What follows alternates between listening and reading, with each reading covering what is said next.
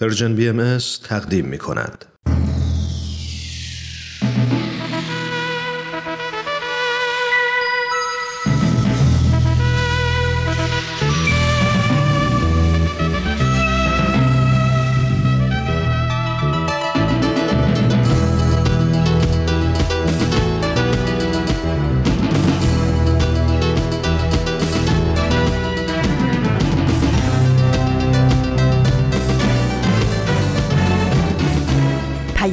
دوست، برنامه‌ای برای تفاهم و پیوند دلها.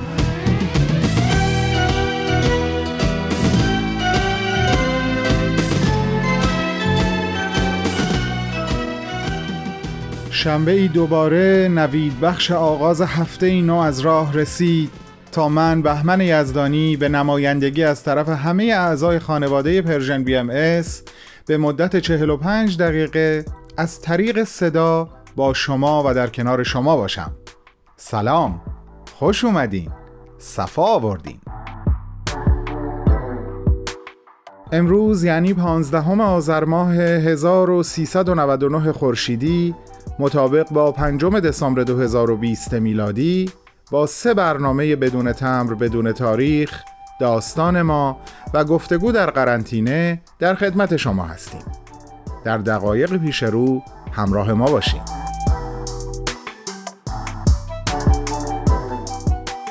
عزیزان، همونطور که هفته قبل هم خدمتتون عرض کردم، نامه امروز در حقیقت ادامه نامه هفته قبله و دیگه بدون مقدمه میره سر اصل مطلب که صحبت درباره ترانه پل هست.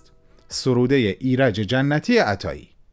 در این لحظه برای شنیدن بخش نخست نامه از شما خواهش میکنم با من همراه باشین. تو این میونه راه عمر یک نگاهی پشت سرت بنداز بهمن. پشت سر حرفای دلتو توی این نامه ها به اونها پر از یاد و خاطره، از شادی ها، از یابی ها، از آثارشون. خیلی از اون آدم ها دیگه تو این دنیا زندگی نمی کنن، ولی تأثیری که روی تو بشینی براشون نامه میشه. اما در عالم خیال تو میتونی اونها رو براشون بفرستی. نامه هایی بدون تمر، بدون تاریخ.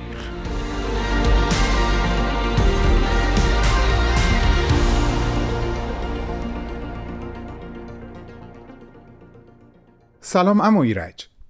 خیلی خوشحالم که دوباره دارم برای شما نامه می نویسم. این بار بدون نیاز به هیچ مقدمه ای یک راست میرم سراغ ترانه پل و حرفهام رو با شما و عزیزانم در پرژن BMS در میون میذارم. درست در اولین بیت این ترانه ما با مطلبی مهم روبرو میشیم. برای خواب معصومانه عشق کمک کن بستری از گل بسازیم. استعاره‌ای بسیار زیبا. عشق رو به نوزادی معصوم تشبیه کردید که میبایست برای خواب معصومانش بستری از گل فراهم کرد. چند دهه از سرایش این ترانه میگذره، ولی روانشناسان تقریباً به تازگی به دو انسانی که به عشق و ازدواج میرسن گوشزد میکنن که اولین فرزند اونها رابطه عاطفی بین اونهاست و عشق درست مثل یک نوزاد احتیاج به مراقبت و مواظبت داره. والدین این نوزاد معصوم از یک سو برای خواب معصومانش بستری از گل میسازن و از سوی دیگه برای تاراندن وحشت که میتونه خواب این نوزاد رو برآشوبه و برهم بزنه با تن همدیگه پل میسازن. اینجاست که در همین ابتدای ترانه شما ما میفهمیم که عشق سراسر تلاش و تکاپو و اقدام و حرکت هست. کمک کن سایه بونی از ترانه برای خواب ابریشم بسازیم. کمک کن با کلام عاشقانه برای زخم شب مرهم بسازیم. بذار قسمت کنیم تنهاییمونو میونه سفره شب تو با من. بذار بین من و تو دستای ما پلی باشه واسه از خود گذاشتن. و این در جملات بعدی ترانه هم حضوری ملموس داره که به دلیل کمی وقت نمیتونم به همشون اشاره بکنم و باید برم سراغ مطلب بعدی. گنج دیگه‌ای که در باطن ترانه شما پنهان هست، واقع نگری حیرت انگیزیه که در ارتباط با عرصه‌های مختلف زندگی به چشم میخوره. اما ایرج، یادم هفته قبل هم بهش اشاره‌ای کردم. مفاهیمی نظیر اندوه، تن شکسته، تنهایی، حق، جاده‌های مه گرفته، مریم‌های پرپر، عاشق‌های در به در، یخبستگی شاخه‌ها و محکمتر و گریز ناپذیرتر از همه اینها، مرگ.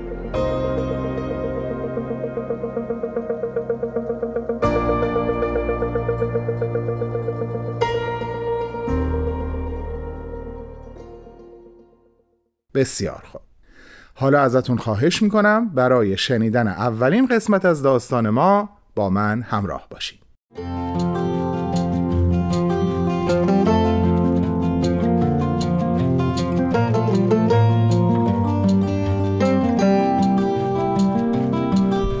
دنیا پر از قصه آدم هاست، داستانی از خنده ها و گریه ها، قصه ای از رفتن ها و گذشتن ها، از ماندن ها و همیشه ماندن ها. من کوروش فروغی هستم و من هاله فیروزیان. این اولین قسمت برنامه داستان ماست.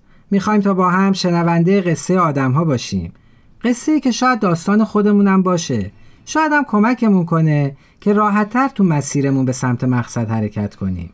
تو هر برنامه ما یه مهمون عزیز داریم که به سادگی قرار قسمتی از داستان زندگیشو برامون تعریف کنه، از تغییراتی که در زندگیش حاصل شد و فکر میکنه داستان این تغییرات میتونه آموزنده باشه برامون حرف بزنه، یا از چالشاش بگه، از اینکه چطور تونسته با چالش‌های زندگیش کنار بیاد و بر اونها غلبه کنه.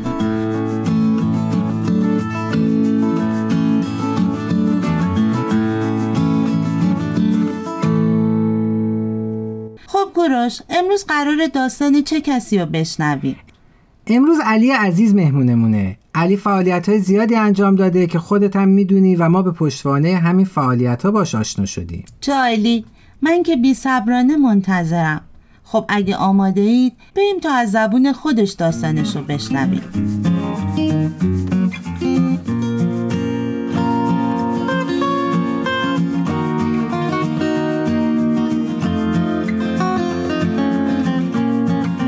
علی جان، خیلی خوشحالم که در کنارم هستی. ممنونم از وقتی که میذاری. اگر مایلی خودتو برای شنوندهامون معرفی بکن، یه بیوگرافی از خودت بهمون بده. من علی هستم قهرمانی، 37 سالمه، توی شیراز به دنیا اومدم. رشته تحصیلی که توش درس خوندم مهندسی عمران بوده. اگه از لحاظ خانواده‌ام بخوام بگم، توی یه خانواده به دنیا اومدم که از طرف خانواده مادری بسیار مذهبی و روحانی بودیم. حتی پدر مادرم معمم بودن و از روحانیان سرشناس بودن. از لحاظ خانواده پدری هم یه مقدار از لحاظ اجتماعی آزادتر بودن و خیلی راحتتر بودن، اندیشه‌های راحتتری داشتن. ولی من خودم بیشتر گرایشاتم به سمت خانواده مادری شد، عقایدم به سمت عقاید اسلامی و مذهبی و روحانی بود.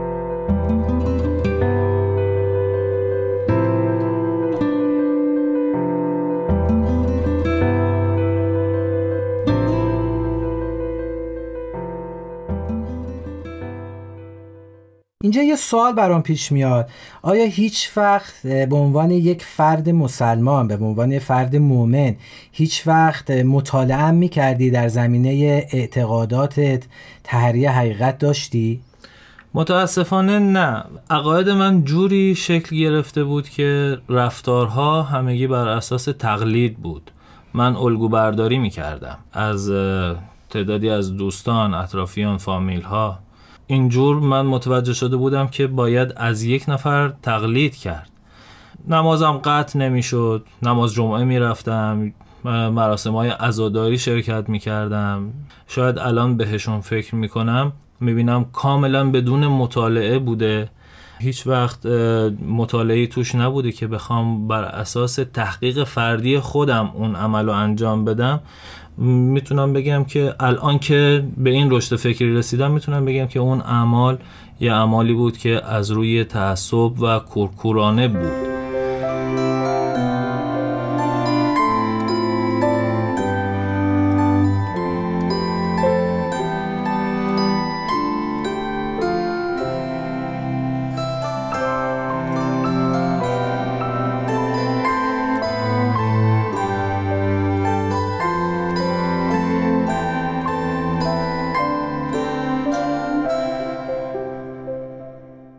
برامون تعریف کن چه اتفاقی افتاد که نظرت و نگرشت تغییر کرد؟ از لحاظ کاری توی موقعیتی بودم که دیدم اون پیشرفتی که لازم هست رو ندارم، یا حالت سکون و رخوت برام پیش اومده بود.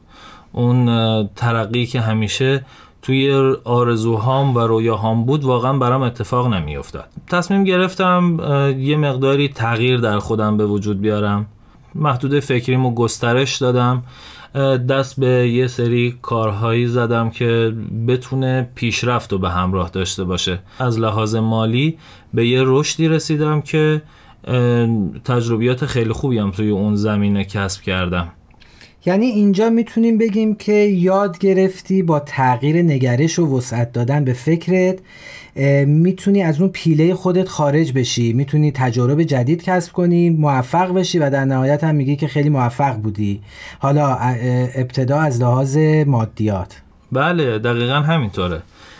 بعد از این مدتی که به اون پیشرفتی که مد نظرم بود از لحاظ مالی به اون موقعیت رسیدم، فکر کردم که شاید توی زمینه‌های دیگه هم باید تغییراتی در من اتفاق بیفته. یادم میومد که من خیلی قبلترش یه سری اعتقادات مذهبی داشتم، خیلی معتقد بودم که باید اعمال و باید درست انجام داد. گفتم که شاید یه مقداری باید به اونها رسیدگی بکنم و تغییراتی اتفاق بیفته. به این معنی مفهوم نه که من بخوام اعتقاداتمو عوض بکنم، ولی قصد تغییر دادن محدوده فکری بود. به خاطر همین ما یه آشنایی داشتیم توی همسایگیمون، بهایی بودن ایشون. به واسطه اون دوستی و همسایگی یه احترام خیلی خوبی بین ما بود. یه روز که ما با ایشون صحبت می‌کردیم در مورد یه سری موارد صحبت کردن، در مورد یه جمع‌های مطالعاتی صحبت کردن که بهش میگفتن حلقه‌های مطالعاتی، حلقه‌های روحی. توضیح بیشتر که دادن متوجه شدم که جمع‌هایی هست که افراد به صورت گروهی با اعتقادات مختلف به مطالعه سیستماتیک میپردازن. از من دعوت کردن توی اون جمع شرکت کردم. فکر میکردم که یه کلاس درسه، ولی وقتی که وارد این جمع شدم دیدم که هیچ رابطه استاد و شاگردی وجود نداره. همه میتونن نظراتشون رو بگن و من اون چیزی که فکر میکردم این بود که این جمع‌ها یه نفر استاد هست، بقیه هم شاگرد هستن، باید هر چیزی که استاد میگه بقیه بگن چشم. مثلا مثل جمع‌هایی که توی مدرسه یا دانشگاه تجربه کردن. بله اصلا کاملا متفاوت بود، چون اینجا مبنای اون کلاس و اون جمع بر اساس همفکری و مشورت بود. بعد از اون همفکری و مشورت‌هایی که انجام میشد در نهایت به یه جنبندی می رسیدن که من به این نوع مطالعه خیلی علاقه‌مند شدم. هر دفعه هم که توی این جمع شرکت می کردم یه نتایج خیلی خوب می گرفتم و کم کم فکر می کردم که داره محدوده فکریم گسترش پیدا می کنه. توی این جمع ها رفته رفته من با مقوله جلسات دعا آشنا شدم. صحبت شد از یک جمع هایی که حالت معنوی و روحانی داره و افراد میتونن از نگرش ها و اعتقاد های مختلف توی اون جمع شرکت بکنن و هر کدوم هم دعاهای خودشونو و ذکرهای خودشونو بخونن. موضوع هایی مطرح میشد توی اون جمع بعد از نیایش و دعا و از کاری که استفاده میشد که به صورت هدفمند در مورد یه موضوع خاص صحبت میشد و همه میتونستن راجع به اون موارد صحبت بکنن. اینطور شد که برای اولین بار تو زمینه‌های مذهبی و اعتقادی به این نتیجه رسیدم که مطالعه چقدر میتونه تأثیر داشته باشه و من مطالعاتمو بیشتر کردم و متوجه شدم که با مطالعه وسعت دیدم بیشتر شد، محدوده فکری متونستم افزایش بدم و از اون تعصبی که چند سال قبل دوچارش بودم و یا یه خورده قبل، حتی قبل از اینکه با این جمع‌ها آشنا بشم دوچارش بودم، ازش نجات پیدا بکنم. خیلی ممنون، مرسی.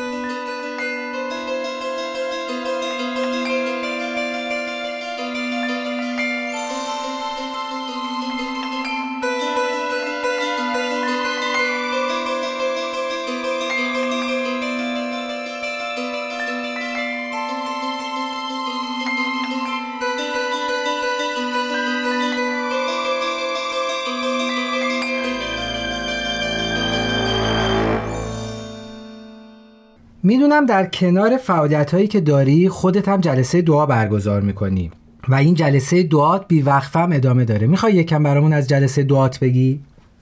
بعد از یه مدتی که من توی اون جمع‌ها شرکت کردم، تصمیم گرفتم اصلا خودم جلسه دعا رو برگزار بکنم. دوستامو دعوت کردم. با استفاده از دوستانی که داشتم، اغلب دوستان بهایی بودن. بعد تجربه‌ام بیشتر شد، دوستان غیر بهاییم هم حتی دعوت کردم. یعنی افرادی با اعتقادات مختلف و متنوع؟ بله، دوستان مسیحیمو دعوت کردم، دوستان مسلمانی داشتم که دعوت کردم، حتی افرادی شرکت میکردن که خدا ناباور بودن، اونا هم با اعتقادات خودشون شرکت میکردن. به خاطر همین این جلسات خیلی پربارتر و آموزنده تر میشد، افکار مختلف بود. ما هم یه فضایی درست کرده بودیم اونجا که پر از انرژی و با تمرکز قوای روحانی باشه.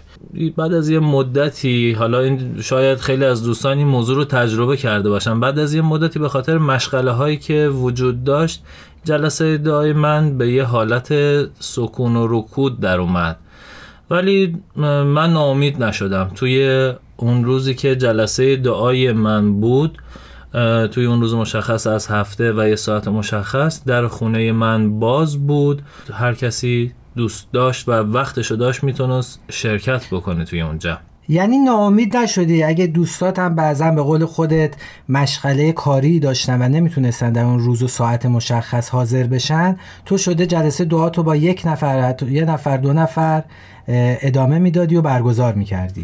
بله، حتی روزی بود که هیچ کس هم نیومد، ولی من میدونستم که نباید ناامید بشم. این بود که اون توکل و اون امیدواری تبدیل شده به 2 جلسه دعای پرشور و پرتعداد که برامون یادگیری‌های خیلی زیادی داره.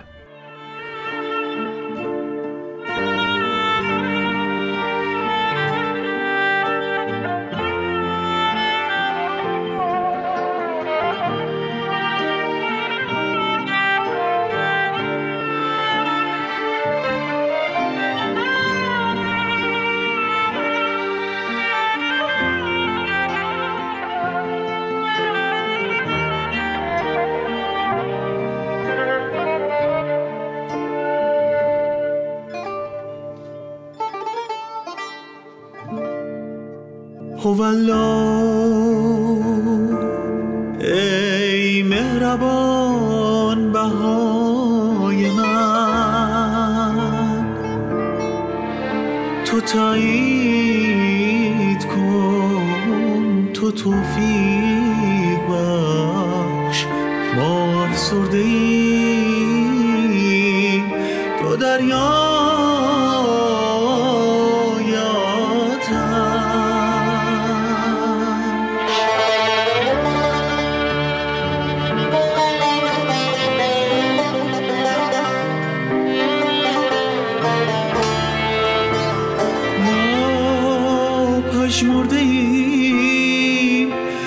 سام رو بخش، نسیم عنایتی و شمیم محبتی برسان. عبدالبها.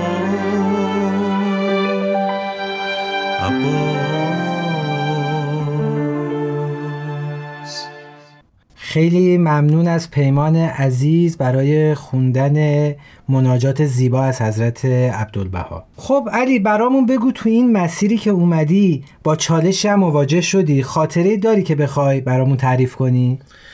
خاطره که زیاد هست، چالش هم بوده، ولی یکی از چالش هایی که همیشه من یادم میاد و خیلی برام آموزنده بود حلقه کتاب 5 بود، جمع مطالعاتی کتاب 5، که با مفهوم رقابت آشنا شدم وقتی که برای اولین بار یه تعریفی با بینش بهایی در مورد رقابت شنیدم. مات و مبهوت بودم، چون که من قبل از اون فکر میکردم که موفقیت ما آدما توی رقابته، ولی من اینجا با یه مفهوم جدید آشنا شدم، این که رفاقت و همدلی میتونه موفقیت رو تعریف بکنه و چیزی به اسم رقابت دیگه نباید توی زندگی ما باشه. این دقیقا همون موضوعی بود که من گاهن اعتقادات گذشته یه دفعه خودشون نشون میداد و اون اعتقادات بعضی وقتا میخواست بر من غلبه بکنه. بعد از یه مدتی فهمیدم که به جای رقابت همکاری خیلی مؤثرتر هست. تجربه جالب برای من این بود که فهمیدم زیباتر از رقابت هم وجود داره و اون رفاقته.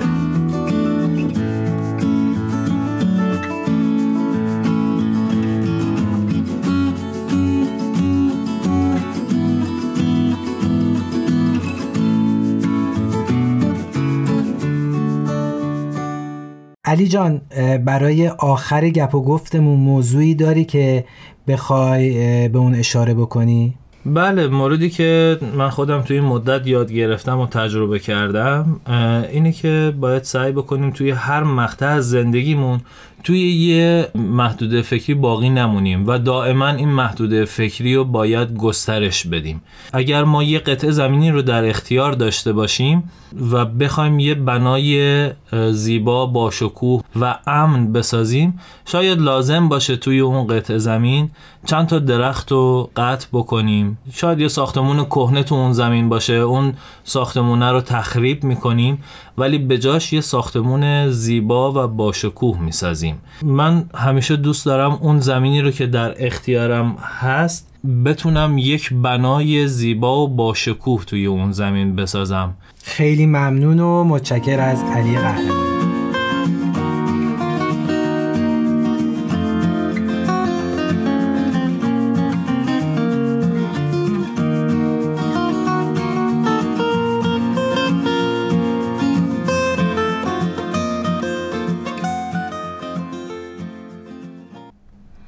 ممنون از علی قهرمانی و ممنون از شما عزیزان که با ما همراه بودید. امیدوارم از این گفتگو خوشتون اومده باشه. من که خیلی لذت بردم، به نظرم خیلی آموزنده بود. میدونین کجاش برام جالبتر بود کوروش؟ اونجایی که علی از تاثیر حلقه های مطالعاتی یا همون حلقه های روحی برامون حرف زد. اینکه یاد گرفته رفاقت و جایگزین رقابت کنه و این مطالعه سیستماتیک چقدر تو زندگی معنوی، روحانی و حتی تو روزمرگیش تأثیر مثبت گذاشته. باهات موافقم حاله. تازه علاوه بر اینها از حرفای علی متوجه شدم با مطالعه هدفمند در حلقه‌های روحی یاد گرفته که برای دریافت و قبول هر باور و اعتقادی نیاز به مطالعه و تحریه حقیقته و از همین طریق تونسته بر تعصبش غلبه کنه. کاملا درسته. تحری حقیقت و ترک تعصبات دو مورد اساسی برای ایجاد تغییر در نگرش ماست.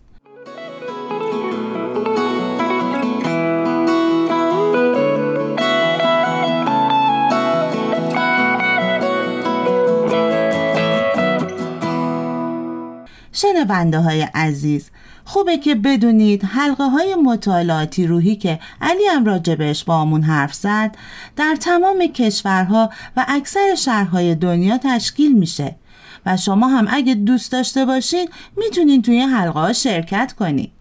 دوستان عزیز، ممنونم که تا اینجا کنارمون بودین. امیدوارم از شنیدن این برنامه لذت برده باشین.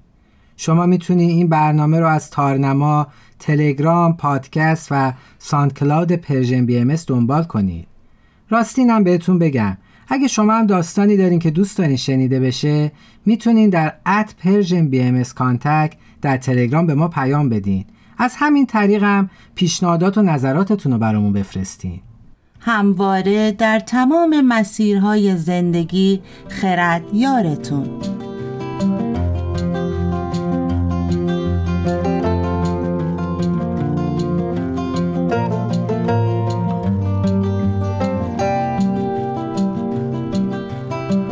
تهیه شده در پرژن بی ام اس. خیلی هم خوب عزیزان، خسته نباشین.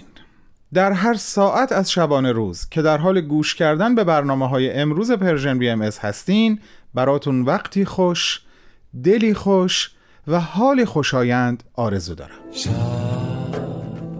که راز بودنت را بگوش، باد که ساز دیدنت را سرداد، که شوق خنده‌ات را باری، من که شعر ماندنت را خواندم، لب‌هایم را می‌خندیدی، چشمانم را می‌باریدی، در رویایت می‌چرخیدم، آوازم را می‌رقصیدی، در رویایت می‌چرخیدم، آوازم را می‌رقصیدی. برنامه گفتگو در قرنطینه آماده پخشه. من بیشتر از این وقت عزیزانی که مشتاق شنیدن این برنامه هستن رو نمیگیرم. امیدوارم از شنیدن این قسمت هم لذت ببرید. بفرمایید، خواهش میکنم. در قرنطینه اگه دنیا را به شما برگردوند، فقط ما بهایان نسبت به مشکلات دنیا بی‌تفاوت نیستیم. گفتگو در قرنطینه.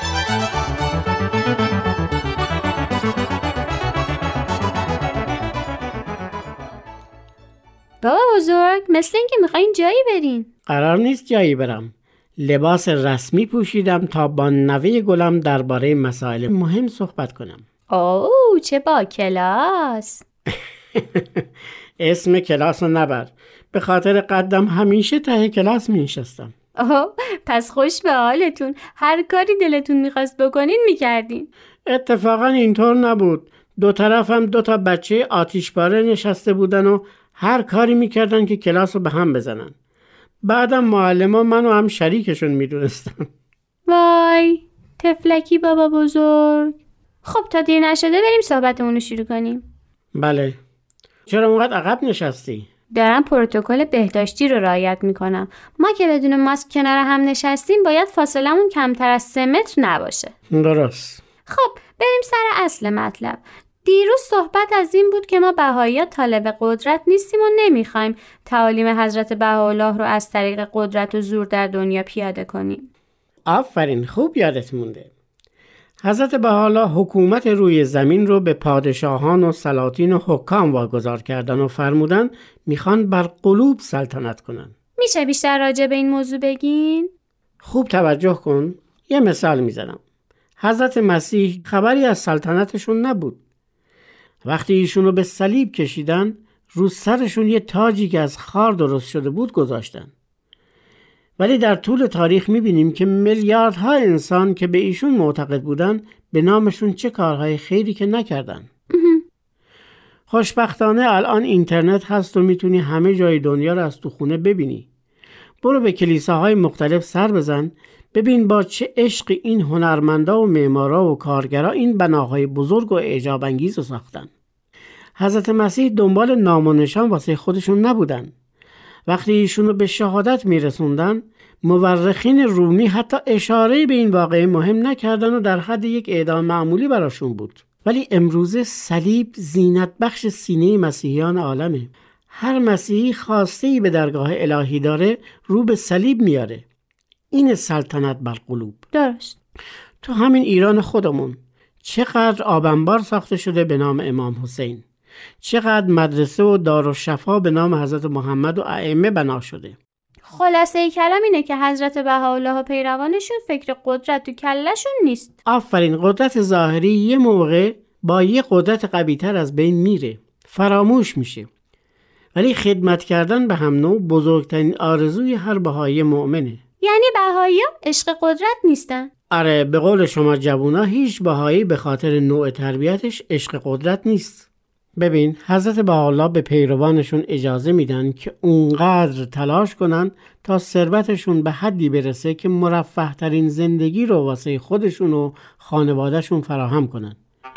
ولی من هیچ جایی ندیدم که ما بندگان رو تشویق به قدرت طلبی سیاسی بکنم.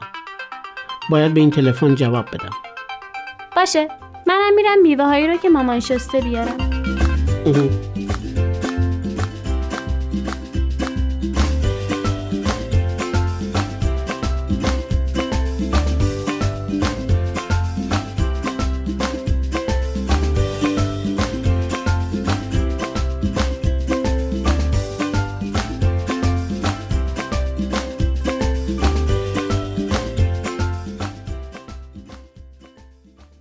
چرا اصرار داری راجع به این موضوع بیشتر صحبت کنیم؟ منظورم اینه که احتیاجی نیست، واضحه. مسائل ارتباط جمعی و دنیای مجازی قشنگ قدرت طلبها رو نشون میده که چطوری فکر میکنن. ما طبق آموزه های بهایی معتقدیم همه مردم دنیا اعضای خانواده ایم. میوه ها و برگ ها یک درختیم. در واقع خواهر و برادران همیم. مخلوق یک خداییم. خب؟ برای پیشرفت خانواده بشری باید با هم متحد باشیم و همکاری کنیم، نه اینکه هر کس خواسته باشه خودش رو رئیس بدونه و تصمیماتی به نفع خودش بگیره. در این شرایط این خانواده در معرض از همپاشیدگی قرار میگیره. ولی اگه همه به اصل مشورت معتقد باشن، فکراشون رو میذارن رو هم، تصمیمات عاقلانه میگیرن. چطوری همه مردم دنیا با هم مشورت کنن؟ موضوع داره عوض میشه.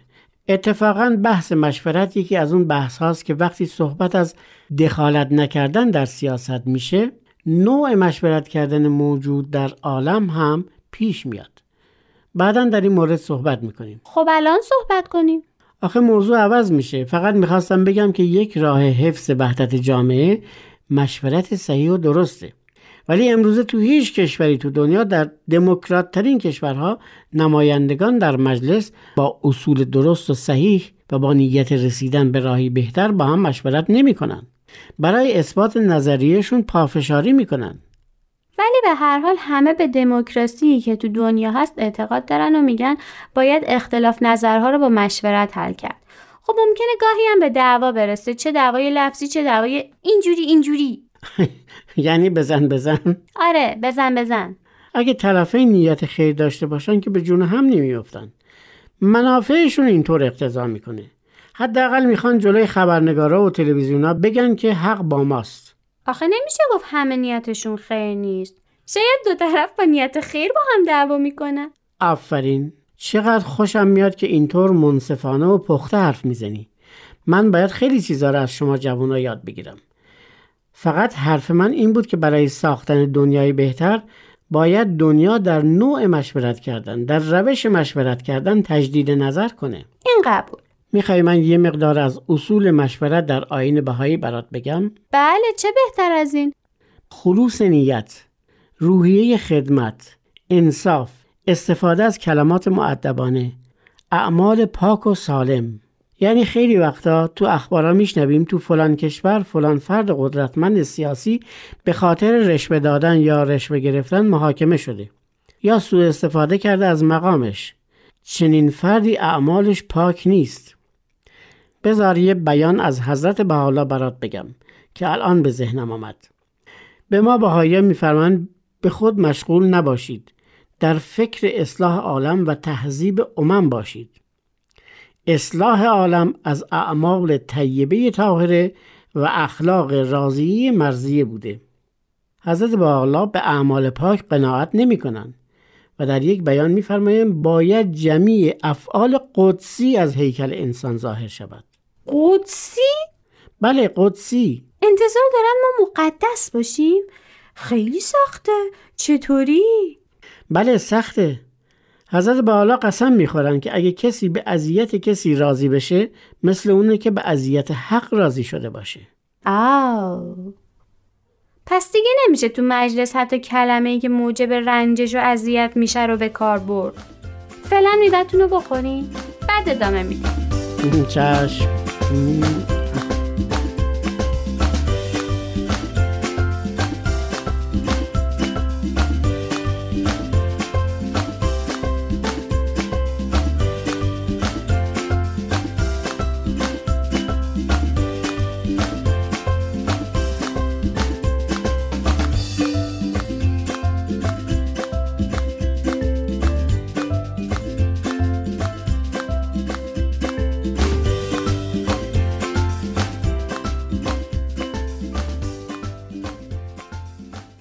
عجب این خیارا خوشمزن. همسایمون تو باغچه‌شون خیار گوجه کاشته. میبینم عالیه. مزهش منو یاد بچگیام انداخت که خیار میخوردیم. داشتین از خصوصیات اخلاقی لازم در مشورت میگفتین. یکی دیگه از این خصلت‌ها خضوع و خشوعه، یعنی تواضع داشتن. یکی دیگه‌اش امانت. امانت؟ تعجب کردی؟ امانت یک کلمه عربیه.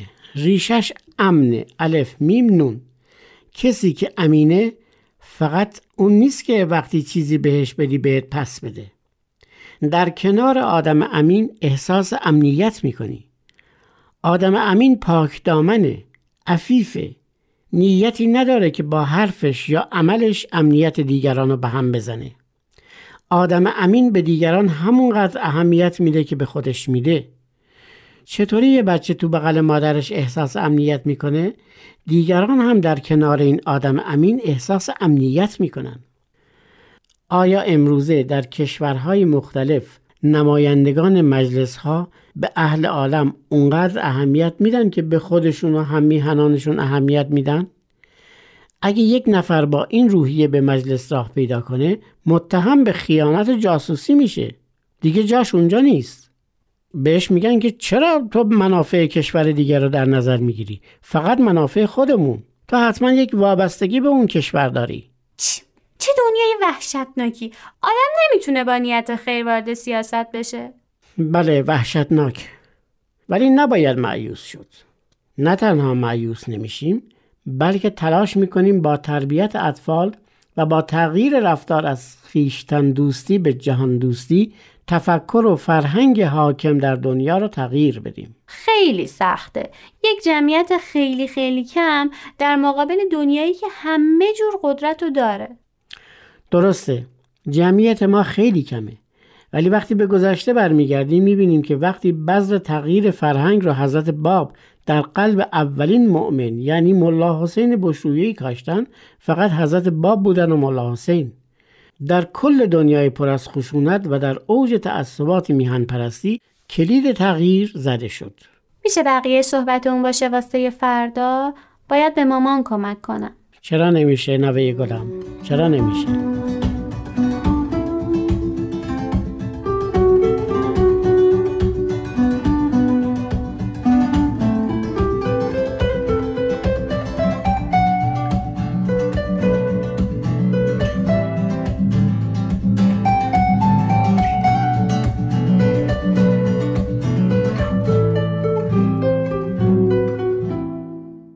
دوستان فهیم و فرهیخته من و ما، هفته پیش قبل از خداحافظی برای هممون به نوعی آرزو کردم که روز به روز در مسیر تبدیل شدن به مخاطبینی آگاهتر و حتی سختگیرتر در ارتباط با آثار هنری قدم‌های بزرگتری برداریم. چیزی که خیلی بهش امید دارم این هست که در میون گذاشتن افکار و احساساتم در ارتباط با یکی از مهمترین ترانه‌های نوین ایران یعنی ترانه پل این انگیزه رو به وجود آورده باشه که شما هم سراغ ترانه‌های ناب از این دست برید و اونها رو بکاوید و دستاوردهاتون رو با ما در میون بذارید. وای که اگه این اتفاق بیفته من چقدر زیاد خوشحال میشم.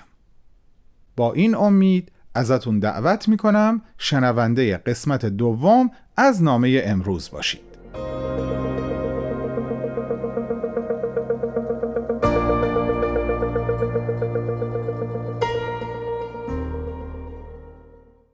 هیچ یک از اینها در ترانه شما با حضور عشق قرار نیست برای همیشه نابود بشن و از بین برن که این اتفاق صرفاً در قصه های قدیمی میفته، بلکه شما در این ترانه با واقع نگری به ما نشون میدین که با حضور عشق تمام اینها میتونن معنی دیگه‌ای به خودشون بگیرن و میشه با عشق در برابر بعضی از اونها مأمنی فراهم کرد و اگر مأمنی هم پیدا نشه میشه عاشقانه به اونها تسلیم شد و عاشقانه اونها رو فهمید و اینگونه زندگی رو با همه وجودش و همه وجوهش در بر کشید.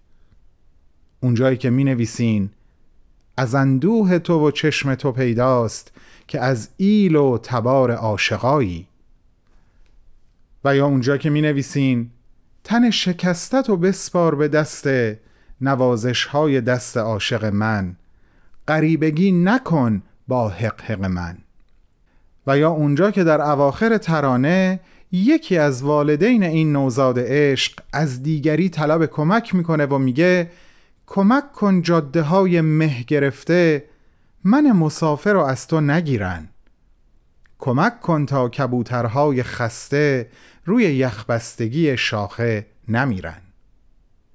و من وقتی به این جمله میرسم واقعا ناچار به توقف میشم و وقتی اونو در کنار دو جمله قبلش قرار میدم به کشفی زیبا و شاعرانه میرسم.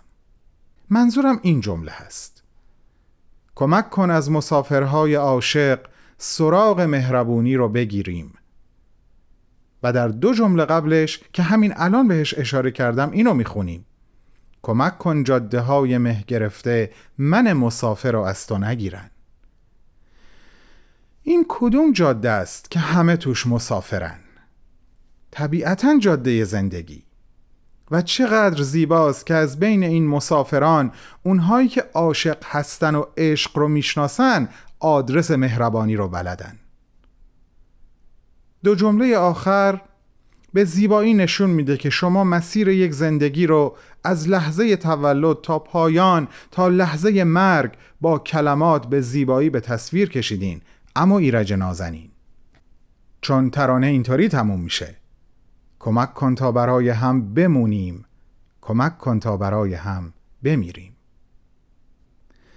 و نکته آخر این که به نظر من پنهانی ترین مفهوم در زیرین ترین لایه این ترانه عمیق لایه لایه مفهوم شجاعت و شهامته.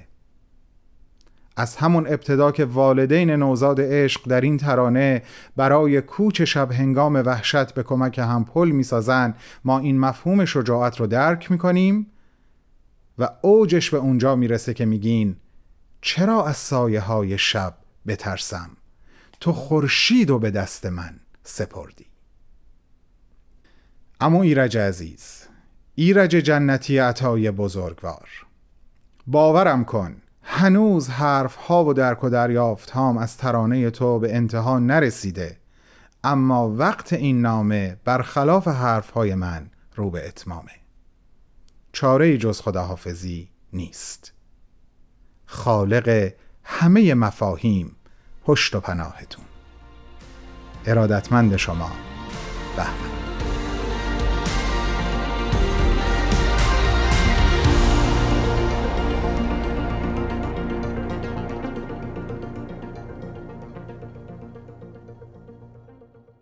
دوستان هنوز و همیشه، به زبون آوردن آرزوهای قلبی حداقل کمی از تلخی خداحافظی رو میگیره.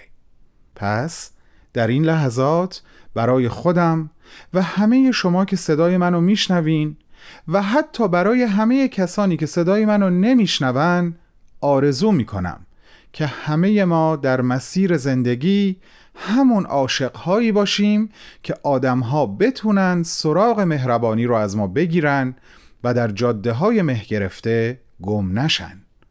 مه بالاخره تموم میشه، مهم خورشیده که جاودانه میدرخشه.